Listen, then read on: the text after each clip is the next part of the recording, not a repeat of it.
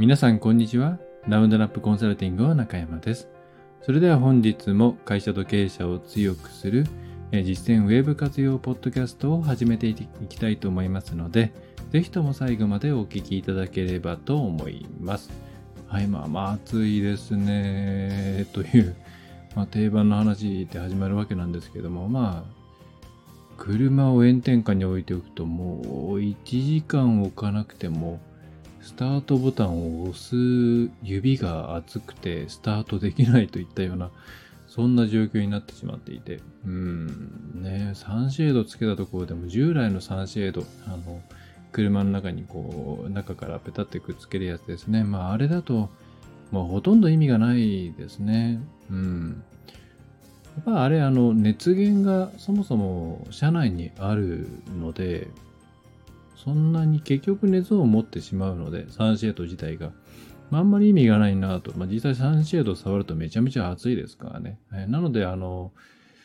あの外付けのサンシェードっていうのが実はあるんですけど、まあ、これあのどちらかというと雪がね多い地域の方が、えー、雪が積もる、えー、積もってしまってガラスにダメージが、えー、いっちゃったりとか、まあ、そういうのを防ぐためにつけているあの外付けのこうサンシェードというかまあ保護膜みたいなもんですね。えー、あれをおすすめします。私ももうあっちしか使っていないんですけれども、まあ多少やっぱりつけるのはちょっと固定するのに、まあでもそうでもないか。中の方が割となかなかくっつかなくてイライラするようなケースが多いような気がするんですけども、外付けのサンシェード、まあ、挟み込んだりとか、まあ、こう、えー、なんだフックで引っ掛けたりするような取り付け方をするんですけれども、いやもうこれ全然ですね。全然涼しいですよ。あの、やっぱり熱源が外にあるっていうだけで全然違いますね。えーまあ、この40度ぐらいまで上がっている駐車場なんかでも、まあ、あ、まあちょっともわっとするかなぐらいで、え済むので、まあ外で結構車暑いなっていう方は、ぜひ外付けサンシェード、安いですよ。本当に今、昔メジャー、メジャーじゃなかった頃は、あの、5000円とか1万円とかしたんですけれども、今、アマゾンなんかでもあの適当に2000円とか3000円ぐらいからあるので、えー、試してみてはいかがでしょうかなんていう話ですね。えー、まあそんな車に乗らない人にとってはあまり興味のない話から入ってしまいましたけれども、え、今回のテーマに入っていきたいと思います、え、テーマ自体は割とシンプルな話をしようと思っていて、え、まあ、皆さん、ホームページをね、え作る、えウェブサイトを作る、まあ、それだけではなくって、ウェブを活用するっていう時に、一体何を目標に置いていますでしょうかっていうところですね、スタート地点としては。で、特に新規、あるいはまリニューアルしてこれから気合を入れてウェブを活用しようと思っているんだよっていう方は、もう8割、9割の方が、えー、新規の顧客開拓、まあ、新規獲得をしたい。ああの新規開拓をしたい、顧客獲得をしたい、えー、引き合いを得たい、ね、反響を得たい。まあ、どれもまあ新規を、えー、ゲットしてえくれるような、まあ、いわゆるネット上の営業マンというものを育てたいというふうに、え考える。で、えまあ、これ自体は別に、あの、検討外れなことで、ことでもなく、間違っていることでもないんですけれども、ただ、もうとりあえず、まあ、新規獲得だよねっていうふうに短、短絡的というか、まあそういうものでしょうというイメージで、えそれを目標にして、えしまっている方がいたとしたら、そこは一度考えた方がいいんじゃないかというのが今回の趣旨に、えなります。でまあ、なぜかというと、ままず新規獲得っていうのは、えー、まあ、皆さん喉から手が手が出るほど欲しいですね。まあ一部の本当に、ま会員制で今お客さんに困っていなくってみたいなところを除けば一般的な企業であれば新規はそれは欲しいわけですよね。ねまあ、実際に案件になるのがすぐではなくっても、まあ、引き合いレベルであっても自社のアプローチする、ま、リスト引き合いのリストみたいなものに入れられますしまたえー、まあ実際今案件とかまあその仕事がねなくて困っているんだよというケースであれば、まあ、新規っていうのは当然一番欲しいもので、えー、あるでしょうと。えー、ただ、じゃあ一概にそう言えるのかと。まあ、なぜかというと、新規獲得、ゼロから新規を獲得するっていうのは、商売で言ったら一番難しいところですよね。ね。ホームページっていうと新規獲得をするっていうのが、まあ、いつの頃からかですね、当たり前の、えー、最初に考えるべき目標みたいになっちゃっているので、皆さん無意識にまあ新規の獲得だよねって思ってしまうんですが、でも営業的な観点で考えると、新規の獲得ってものすごく大変ですよね。ゼロからリレーションを作って、えー、引き合いレベルまで持ってきてもらえるような信頼感を与えつつ、えー、競合他社との、ね、競争に勝ち、でまた、えー、きちんと顧客対応を行い、えー、っていうような、まあ、実は一番一番大変なところではないでしょう。その新規の引き合い、まあ、あるいは新規の反応ですね。見積もりであるとか、まあ濃い問い合わせとかを得るっていうのは、まあ、一番大変なところなんですね。で、そこを割と皆さん無意識に目標にしてしまっていて、えー、本当にそれが自分たちにとって今一番、うん、力を入れるところなのかっていうことを割と考えていないケースが多いように思います。はい。うん、で、まあどういうことかっていうと、一度皆さんの今の商売の中でお客さんがどういう経路で入ってきているかっていうのをやっぱり考えた方がいいんですね。で、そもそもそのあたりのデータが取れていない。つまり、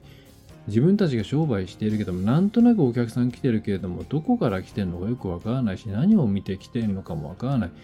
ね、あの、チラシで来ているのか、駅前の野立ての看板で来ているのか、DM で来ているのか、紹介で来ているのか、あるいは現状のホームページで来ているのか、えよくわかんないですけど、まあ、とりあえず来た人のお客さん、ね、来たお客さんに対して対応しているんですよっていうケースも、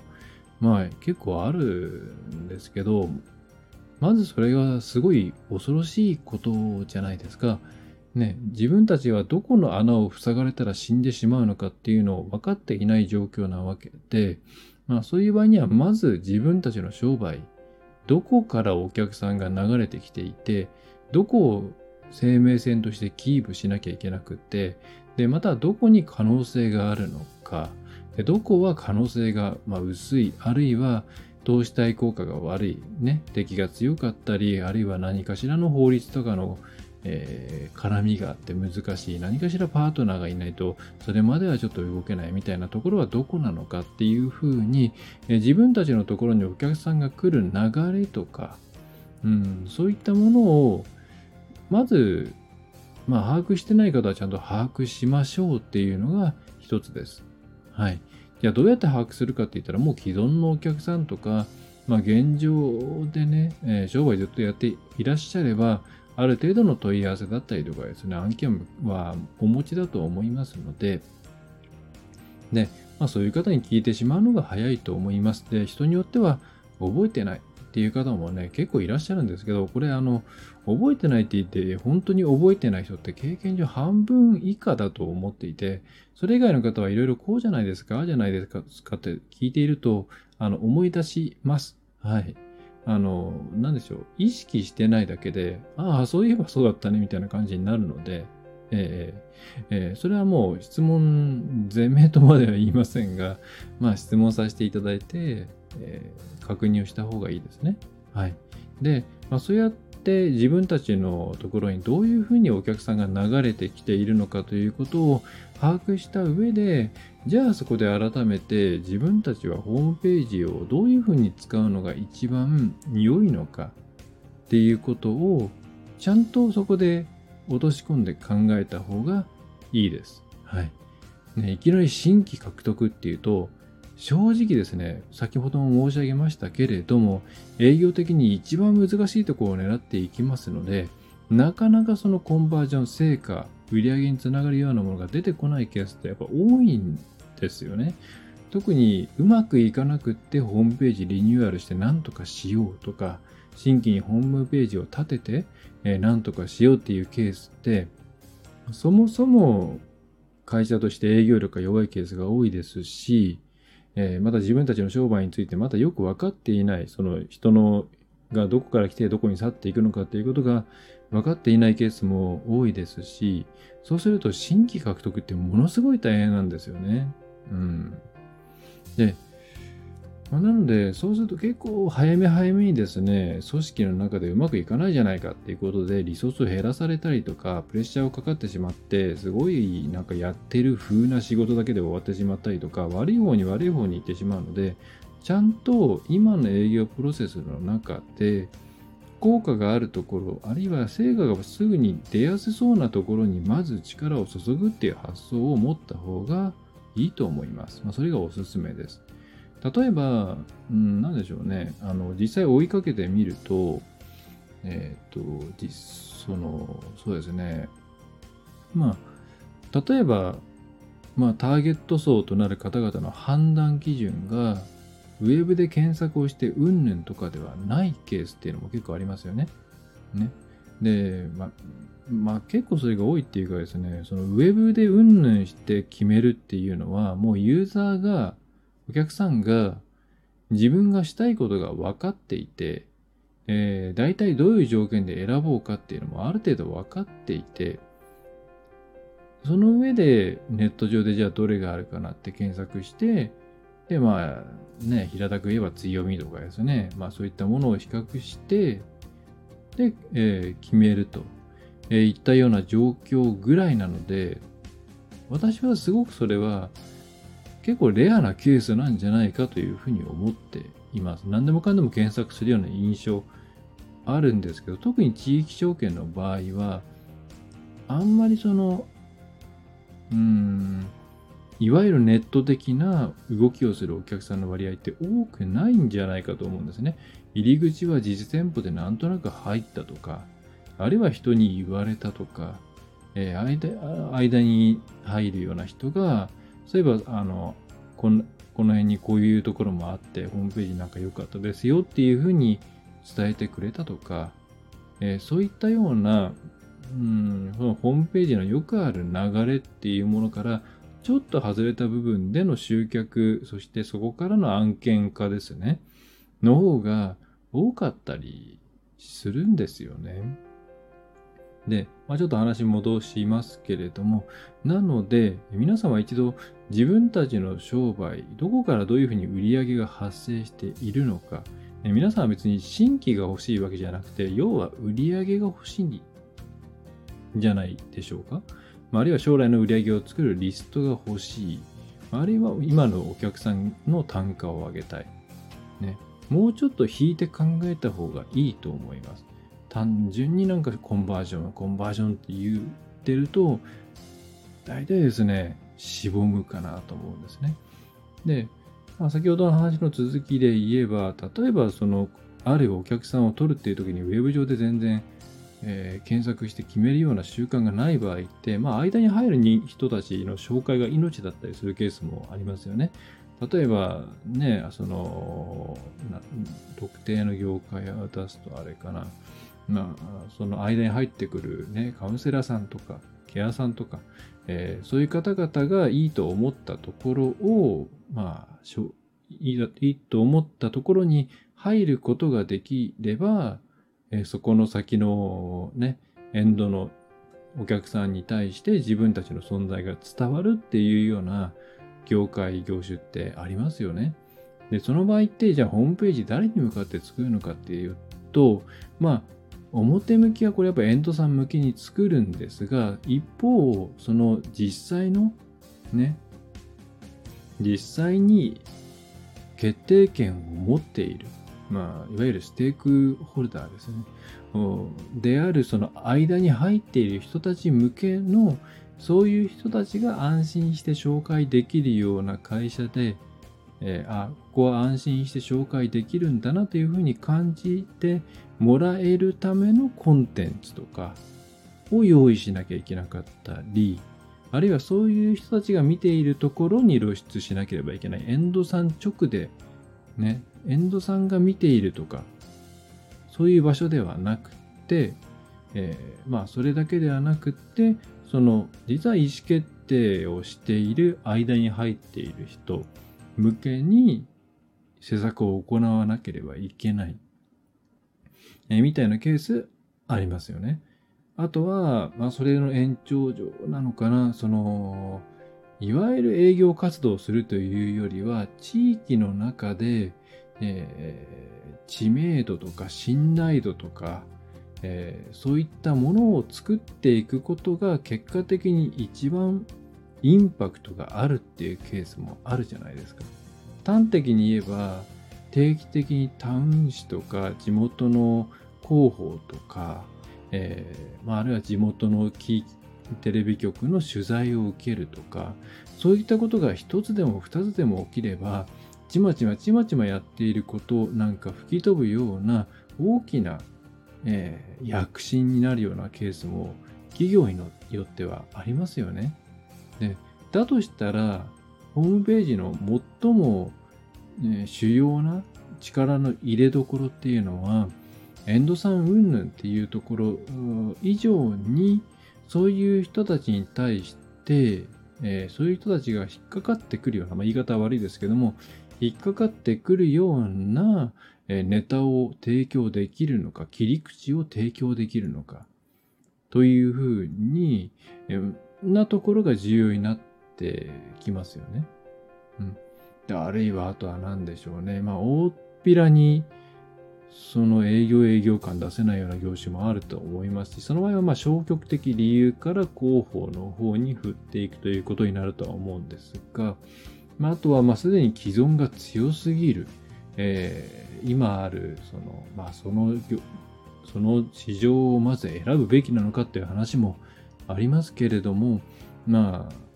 そこに挑まなければならないというふうになった時にじゃあそこに真っ向勝負をかけて取っていくのがいいのかっていうと、まあ、そうではなくって例えばですね、えー、既存のその他の企業さんが企業さんに囲い込まれているお客さんの取り崩しっていうところに焦点を当てた方が、えー、いいケース、まあるいはそれ、それの方が可能性があるケースっていうのもあると思うんですね。特に今、やっているとこはもうやり尽くしちゃってるようなエリアもありますから、まあ、だったらある程度育ってきたお客さんに対して、えー、今その会社が提供できていないような価値を示して、えー、こちらに引き込んで、まあ、こっちで囲い込みをするみたいな、えー、引き剥がし、そして自分たちの顧客化っていうところに注力した方がいいようなケースもありますよね。だとしたらそういう内容のコンテンツを作るべきだし、ね、そういう、そこを目標にする新規顧客獲得っていうぼやっとしたことではなくって、既存の業界の他の競合のお客さんを奪い取る。具体的にはこことここ。っていうふうにぐらいに、ね、精度を上げて、解像度を上げて、今風に言うと解像度を上げて、ね、考えてい、かいった方がいいですよね。とはい。で、まあいろんな話をちょっとパラでね、並行で話を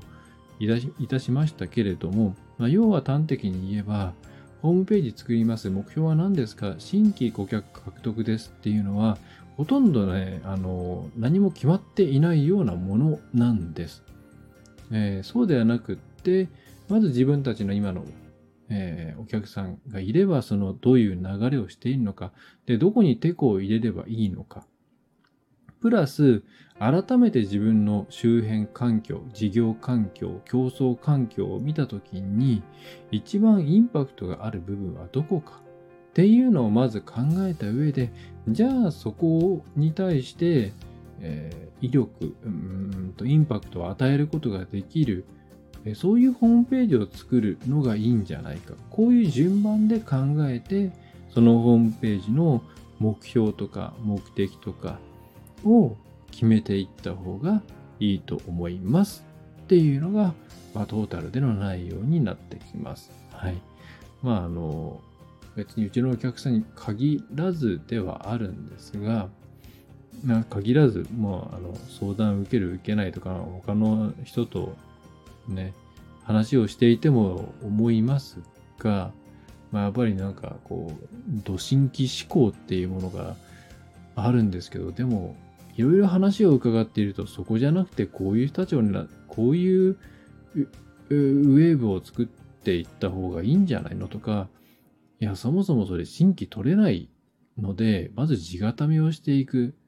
しかないんじゃないですか。地元に名前も売れてないのにこの商売できるんですか？っていうケースもあって、その場合は、じゃあ地元に地盤を作っていく、信頼地盤を作っていくための施策をホームページ中心にやっていった方がいいんじゃないですか。まあ、そうするとホームページじゃなくて SNS とかね、そういうものを使った方が良かったりしますけれども、あるいはそこでそのホームページをしっかり作ることによって信頼性をつけて、それをもと持ち、そこでまあ、その、なんだろうな、まあメディアだったらメディアが気に入りそうな切り口で作っておいて、それをもとにいろいろな、ね、地元メディアにアプローチをしようとか、なんかバリエーションっていっぱいあるじゃないですか。はい。皆さん、あの、なのでホームページを作るって言った時に、目的はですね、売り上げが上がれば何でもいいんです。別に。はい。あの、いきなり新規獲得とかですね、決めないで、自分たちの商売見直して、役に立ちそうなところに使うっていうぐらいの気持ちでやった方がいいと思います。はい。で私も一番最初の提案を作るときって市場分析から入っていくんですけど、やっぱりやりながらここ新規で食い込んでいくのは結構大変だなって。で、そこで目立った反応を得るためにはもう半年ぐらいはこう、例えばその先ほど言ったようなその信頼地盤を作っていく、まあ、信頼の残高を貯めていって、まあ、地元での、うん、いい意味での、えー、知名度というかな、えー、露出を上げていかなきゃいけないし、その先に、まあ、やっといわゆるウェブマーケティング的なことをやるっていうような考え方しないと、まあ、これはなかなか成果は上がらんよねっていうケースもあったりして、まあ、でもお客さんとしてはいやすぐ成果が欲しいんだよねっていうふうに言われるとまあそうなってくるともう結構コストかけてキラーコンテンツ的なものをまずバババッと作って広告で集客するみたいな感じになるけどもでもそのコストはちょっと払えないとなってくるとこれはもうあれですねもう結構無理というかどっちかが折れるしかないっていうですね、えー、感じになってくるんで、えー、まあ、うちもその成果が出ないことに対してお金をもらうのは嫌なので、えー、まあ、出ないですよっていうことはお伝えしながらやってはいるんですけれども、うん、難しいところだなとは思います。はい。えー、まあ、ホームページ進行みたいなものがまだあるのかなとは思います。一時のホームページをみんな持っているわけではない時代ですよね。あの頃、20年前とか、それあたりは、まあ作れば反応が取れたっていう時代がまああったんですよね。えー、そういう時の成功体験とか成功事例とかを語る人はやっぱ多いし、うーん、なんか作れば反響が取れるもんだろうっていうようなことを言い続けてる人もやっぱり業界の中にいたりもするので、まあ、そのあたりに影響されている部分とかあったりするのかなとは思うんですが、えー、まあ、今はですね、そんな時代ではないので、えー、本当にちゃんとウェブってついてますけれども、自社の事業分析をして、じゃあマーケティングとして何をするかを考えて、じゃあウェブは一体その中で何に使うのが最もいいのかなというように考えていかないとなかなか難しいかなと思います。まあだから私も本当、ウェブのことだけじゃもうやっていけないっていうのはもう10年前ぐらいからだと思って、まあ創業当時からも思っていて、創業じゃない、法人化した当時ですかね。はい。えー、思っていて、まあ周辺知識の勉強とかはやっぱしますよね。うん。会計の勉強とか、まあ、経営、経営者の割には、まあ、うちはその社員とかもうほぼいないので、いわゆる人事とか全然わからないですからね。